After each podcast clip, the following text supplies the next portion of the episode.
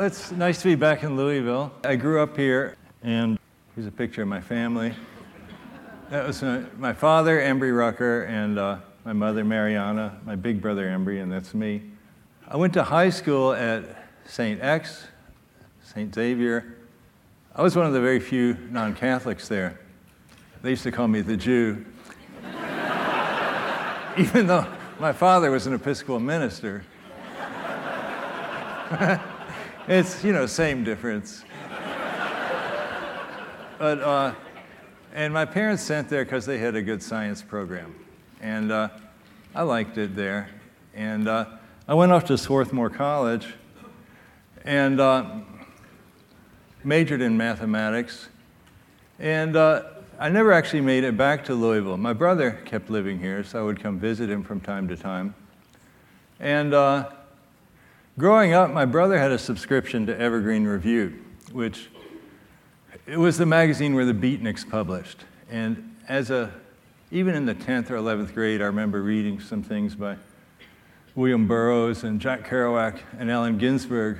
And I was thinking, I want to be like these guys. This is cool. You know, I want to be cool. And so then uh, in college, after college and grad school, I was pretty much a hippie. I had very long hair. And then uh, the punk thing came in, and I liked that too. Because at that time, I was unemployed, so I had a lot of anger, bitterness. uh, there was a period, even though I had a PhD in mathematics by then, it was sort of hard to get a job. There was uh, all the older guys had gotten the jobs. And so then, uh, that's me and my brother Embry. He's about to take me on a ride on his motorcycle. And I've got some sort of hand rolled cigarette there.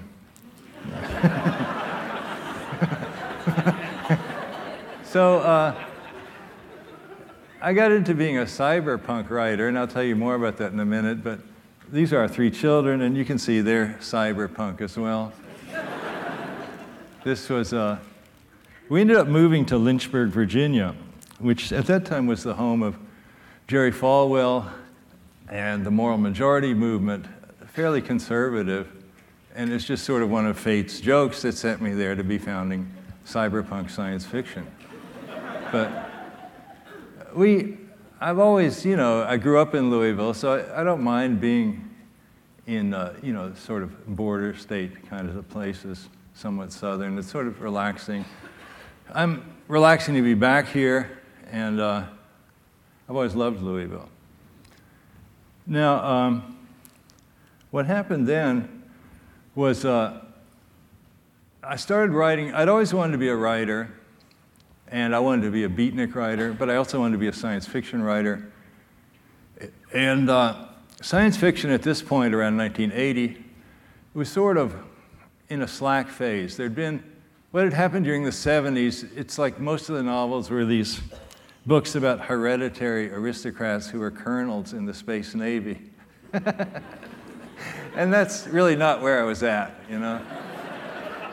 Because, uh, and I had a, I didn't, I had a, a grudge against the establishment. My friends and I, it was all we could do to keep from being sent to die in Vietnam.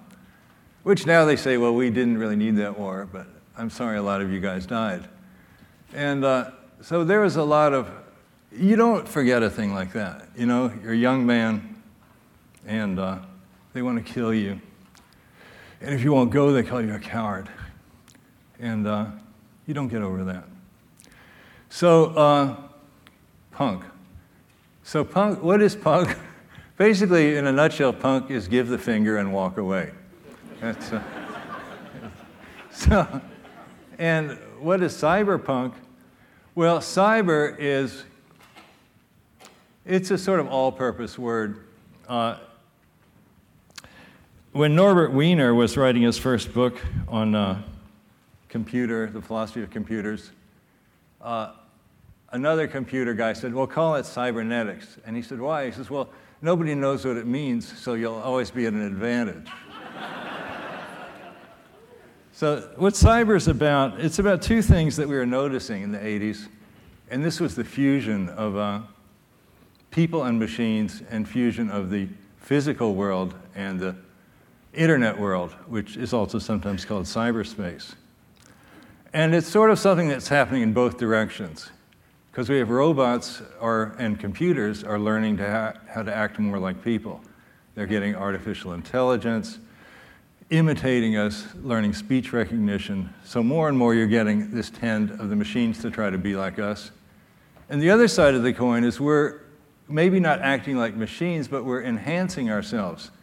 Uh, most people have a smartphone in their pocket or in their purse. And that's this sort of, it's almost like a cyborg enhancement that you've grafted onto yourself. And you spend an alarming amount of time looking at it, you know? And so we've got this thing of people and robots getting more like each other. And then the environment, there's the physical world is being sort of corrupted by the cyberspace world, or if not corrupted, enhanced, mixed in. And we've got these things uh, computer graphics, movies. There's this thing of trying to have artificial realities that are more and more like the real world. And then on the other hand, there's the fact that the real world is, has this layer of internet stuff over it all the time. You're always getting messages about what you're seeing, and it's more and more interactive. So there's this. So the cyber thing is about the fusion of, of humans and machines, and this was something we noticed in the uh, 1980s. We were like canaries in the coal mine, and we were like, well, let's write about this. And then the thing was, I don't want to write, and I know some of you like Star Trek, but. That's not the world I want to be in. As my friend Bruce Sterling, he says, let's get in there with some spray cans and grunge it up. Those walls are too clean, you know. The space is just all this beige plastic, and everybody's wearing pajamas, you know. we want black leather, we want graffiti, you know. We want some funky stuff in there. So, uh, that's a picture of the fusion of men and machines. It's a. That's actually, I, I started painting about 15 years ago. That's a painting I did. And in a way, it's my wife and me. Okay? now, talking some more about punk, here's a nice punk image. I, I like graffiti that I see uh, around, out on the streets. I mean, I don't like all of it, but this is a really nice one, this sort of pink crab that I saw on uh, Ocean Beach in San Francisco. And I like the continuous black line around the thing. And somehow pink, pink's funny. It's a punk color, but it's a preppy color. It's a funny fusion there. But anyway, the idea of the punk was we want to enrich the science fiction. We want to have sex and drugs and rock and roll. We want to have anti establishment stuff. As I said, we're really we don't want to read about generals and one percenters and aristocrats and rich people and CEOs, you know, and, and federal agents. We want to read about losers. we want to read, read about unemployed people. We want to read about grungers and punks and women and people that aren't white and uh, stoners we just want to read about the, the, stuff that we know, the actual people that we live with, and we don't want to do these fantasies about imagining our, our rulers, how wonderful they are. You know, I don't want to read a magazine about the British royalty. You know, I, I want to I want to write about the people that I hang out with. And so cyberpunk was this thing of combining these two. So getting into the cyberspace, cyber world reality in the near future but having it be anti establishment. And I wrote a novel, Software, that came out in 1982, and that was one of the first cyberpunk books. And uh, it came out in a lot of different editions over the years. And the, the very first one looks sort of like, uh, oddly enough, the green one, it looks a little bit like my father. and there's this other thing I do. I won't really go into this, but I'll just mention it in passing. A lot of my science fiction is what I call transreal. So it's sort of about my real life as well as being an imaginary science fiction world. And at that time, my father had had a, he'd had a coronary bypass. And this was really very early on. This was oh, gee, I don't know, it was around 1978. And uh, it had a bad effect on him, and he started acting differently. And so then that sort of inspired me. What if there was somebody, maybe this guy was a computer scientist, and the robots wanted to do him a favor. So they came and they cut off the top of his head and ate his brains, and then extracted the software from that, and then put that onto a new robot body. I mean, some would call that a favor, some wouldn't, okay? but, so that was this idea, and by now this is an idea you've seen lots of times in movies and TV shows. The idea of extracting somebody's soul or software or information out of their brain and then making that sort of into something like software and then putting that either on a computer or even better on an android that walks around and looks like a person. Now, actually, I was the first guy who ever wrote a book about that idea. And it wasn't an easy idea to think of. I mean, now it seems obvious and easy, but in 1980, uh, when I was writing the book, in 1979, we didn't, hardly anybody even knew the word software. That, that wasn't a familiar idea. Back then, a computer was this hulking thing that lived in the basement of some, some building on a campus where, like, the nerdiest people in the world went there, and you would never go there in the first place. And this, you know, it just, software was an unknown concept. But I, uh, I was an academic. So I got this PhD in mathematics, and I was on a grant in Heidelberg, and I was reading these very abstract, high level philosophical papers about the mind and could a machine be like a mind? And then it sort of came to me well, we're not actually smart enough to write the software that would be like a person, but if we could just copy it over, then we could do it. So that was the idea behind the book.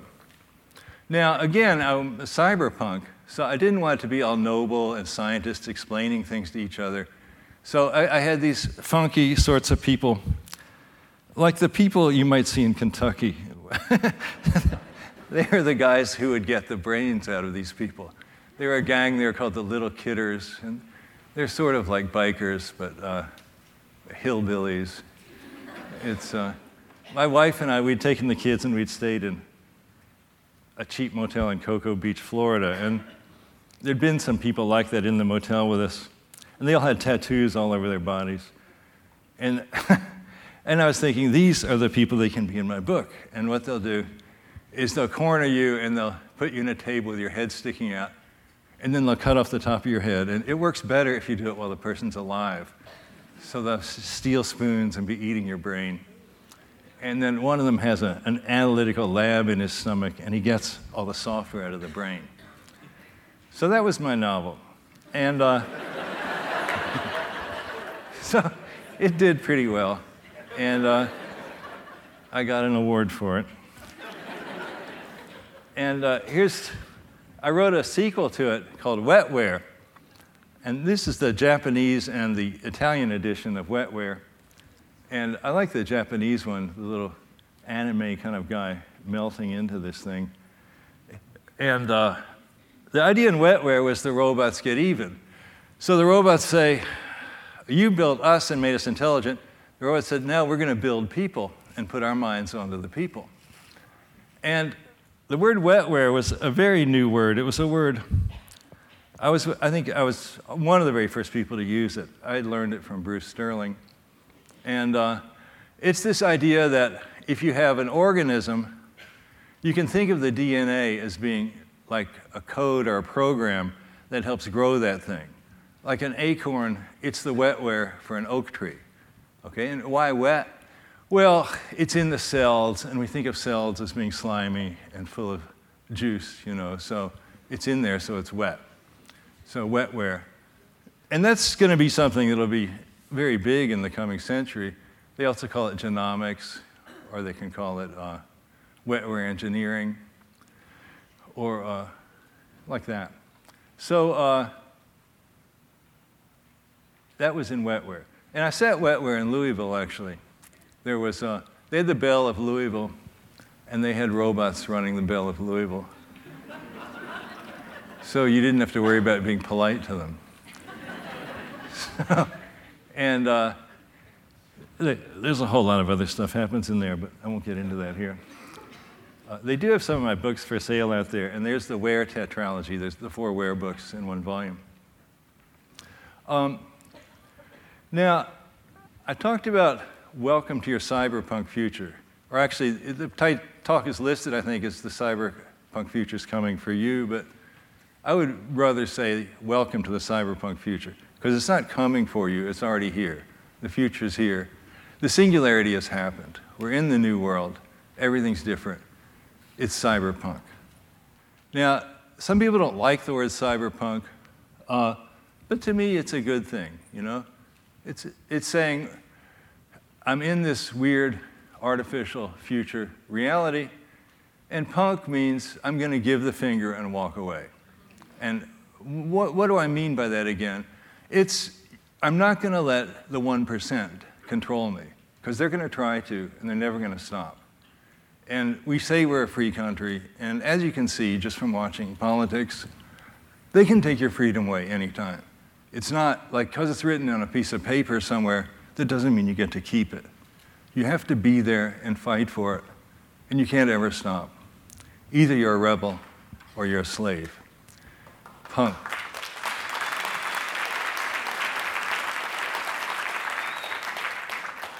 And the, the good cyberpunk thing that we have now is the internet.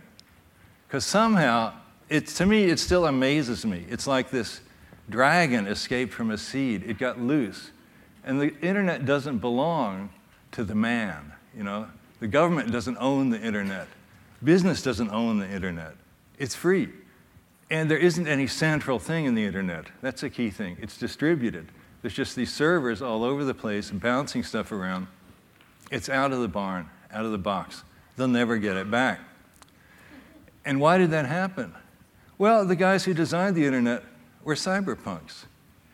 Now, if you looked at them, you might not say these guys are cyberpunks because they're total nerds, okay? they're geeks.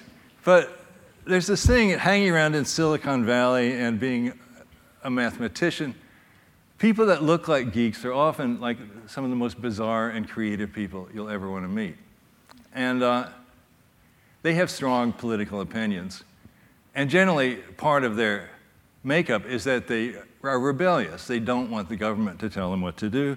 And they made sure when they designed the internet that it would be free for good. My son, Rudy Jr., actually runs an internet company. It's a service provider in San Francisco. Uh, it's called monkeybrains.net. And this is sort of a painting I did of monkeybrains.net. And see, those are the users, all those little balls down there.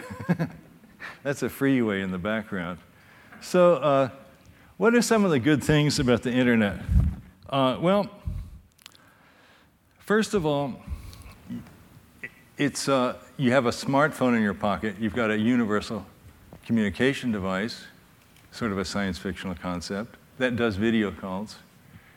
You have access to a total world library.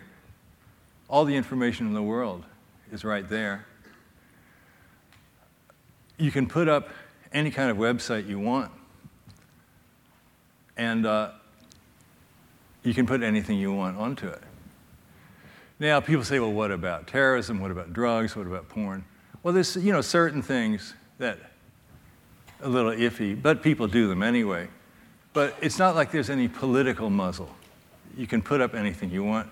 And also, it's a freedom of speech. And you've got freedom of the press. Anything you want to publish, you can publish it through the internet. I've even published a few of my books through the internet.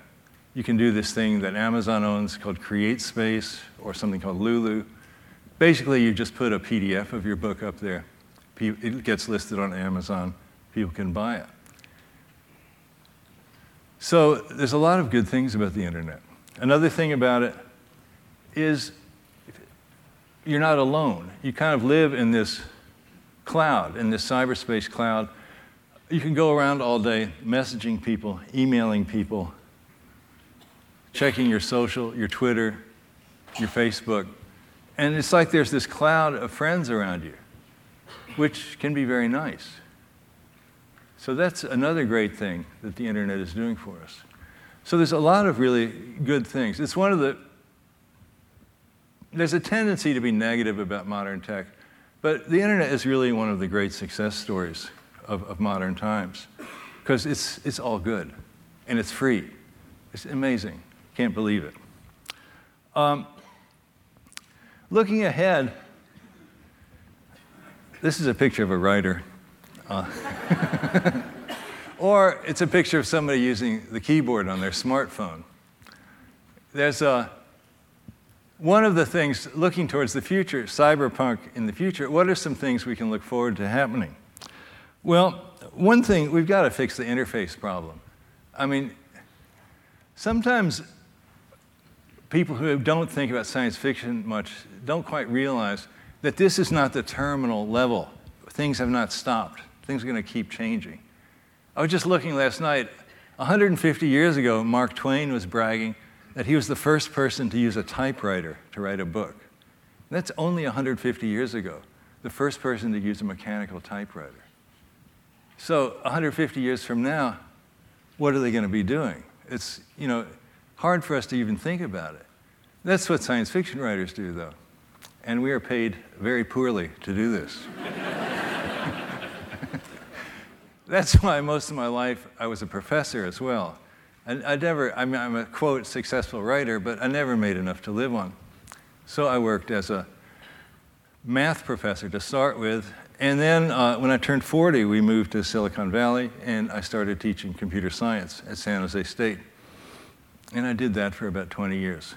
And uh, at first I had no idea what I was doing. But the other guy said, Well, hey, it's easier than math. so I figured it out. And I even worked as a programmer for a while.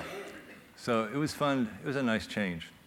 When my father turned 40, he became an Episcopal priest. But when I turned 40, I became a computer scientist. But it's sort of a conversion thing. I let the chip into my heart.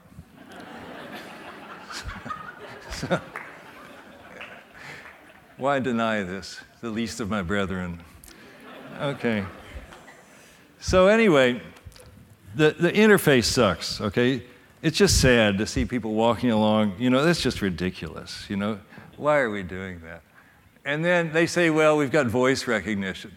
Oh, great, I can go down the street talking to nothing like a crazy person.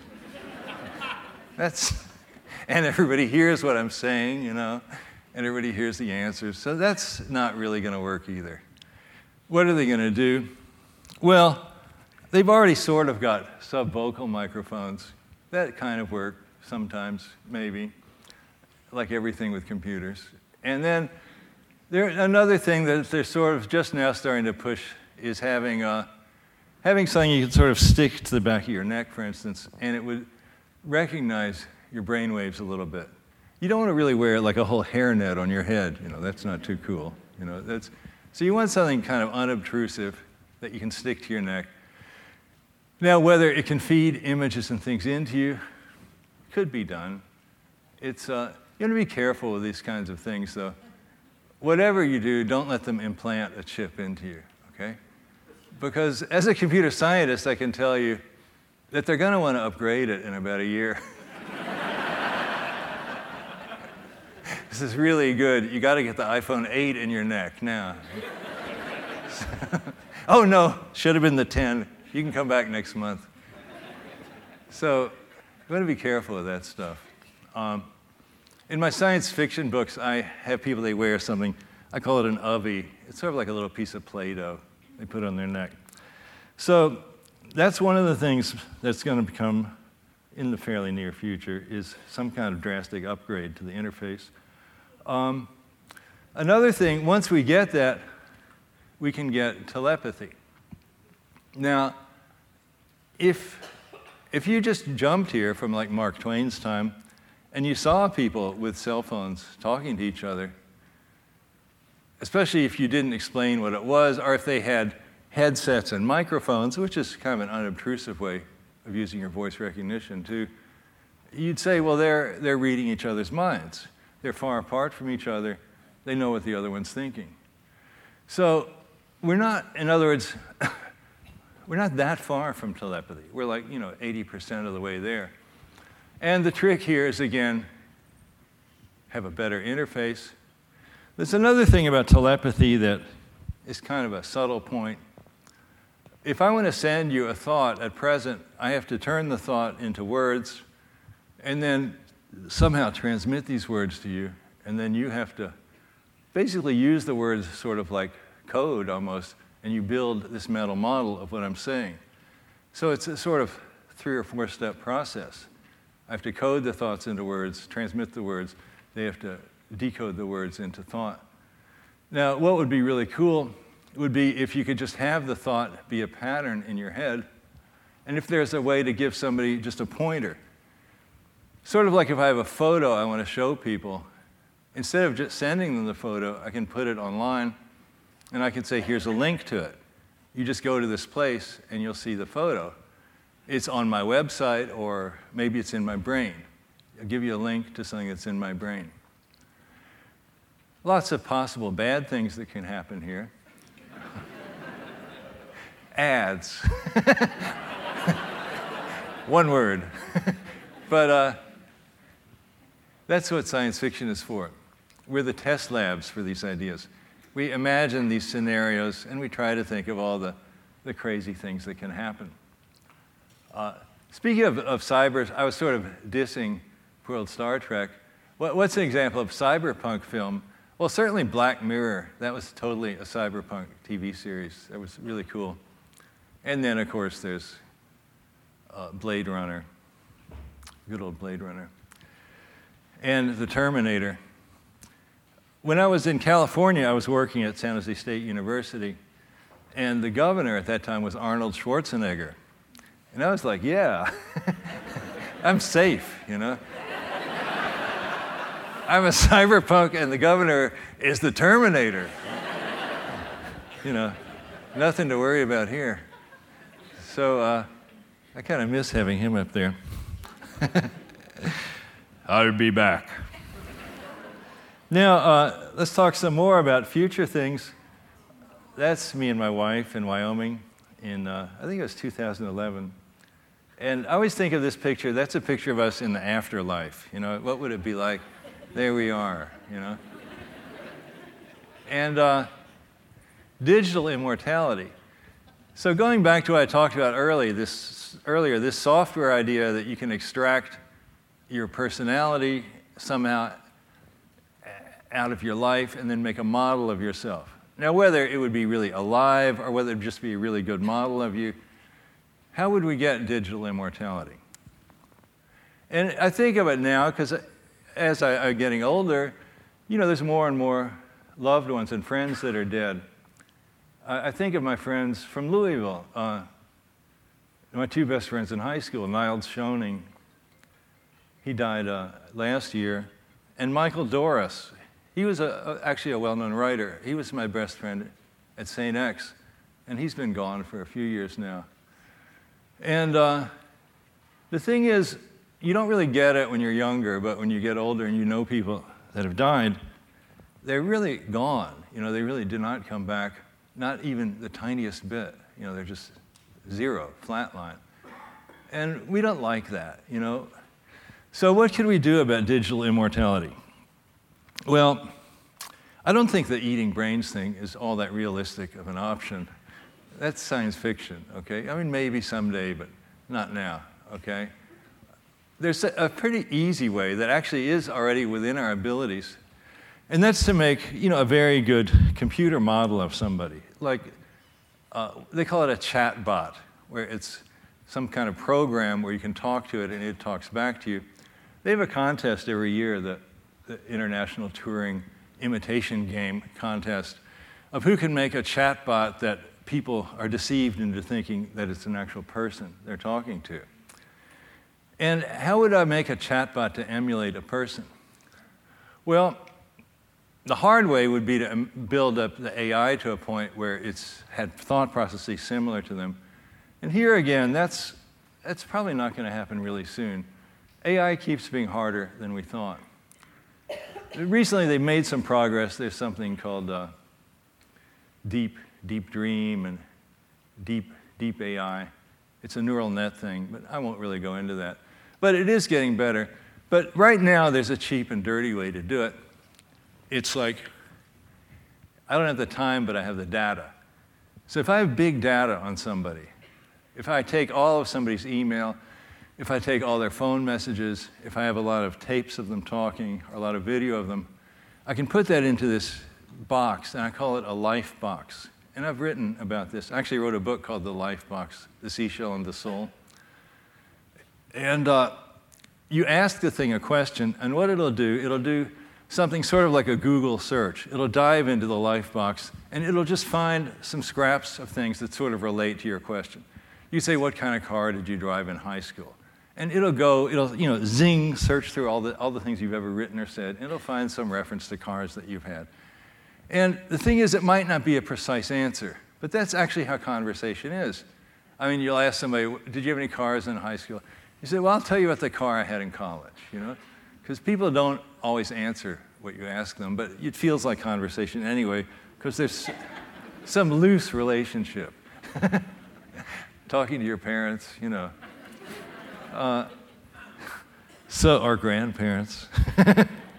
but so you get that going, and then you have sort of a sense of a conversation. So that's a pretty easy thing to do. You get the, what we call the back end in computer science, that's the hidden part. That's this, you know, maybe a, billion byte database of all the things. It's especially easier if you're trying to emulate a writer, because then you've got, you know, this wealth of, of written things.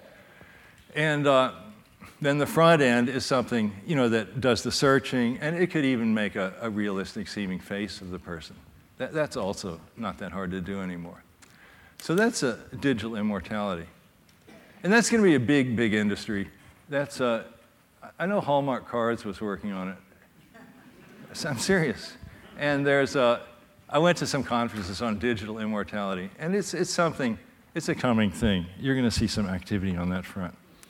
Now, um, the last future thing I'm going to talk about is like totally out there.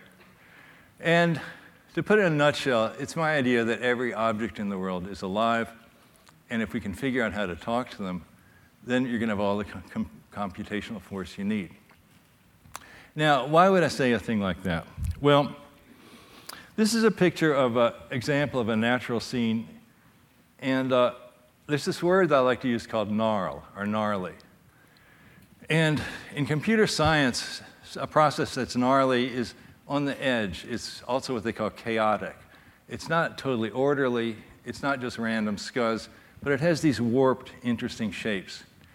And it turns out any gnarly process is also can be used as a universal computer. If some process is gnarly, it's rich enough to be able to emulate any possible computation that can be done. Now, this is a, here's a photo we took uh, driving through the West uh, a gnarly rock, a gnarly tree, and a gnarly cloud. And chaos. They, they grew in a chaotic way. If you look at leaves, on a tree, if you look at the leaves fluttering in the breeze, that's chaotic motion. And if you key in on that, you'll notice the leaves, they're not repeating themselves, they're not predictable, but they're not just doing any old thing. You know, there's a limited range of things they do chaotic motion, gnarly motion. Now, the idea behind that then is even a rock is doing something gnarly. Because what's inside a rock? Well, you've got a septillion atoms and they're sort of connected by something like springs, so they're all sort of vibrating in there. There's a lot going in in there. And it could easily emulate the computation that's taking place in my brain if I could just find a way to talk to it. And see, that's the cyberpunks of the future are going to figure out how to talk to rocks. and then everything will be a computer and we'll be safe.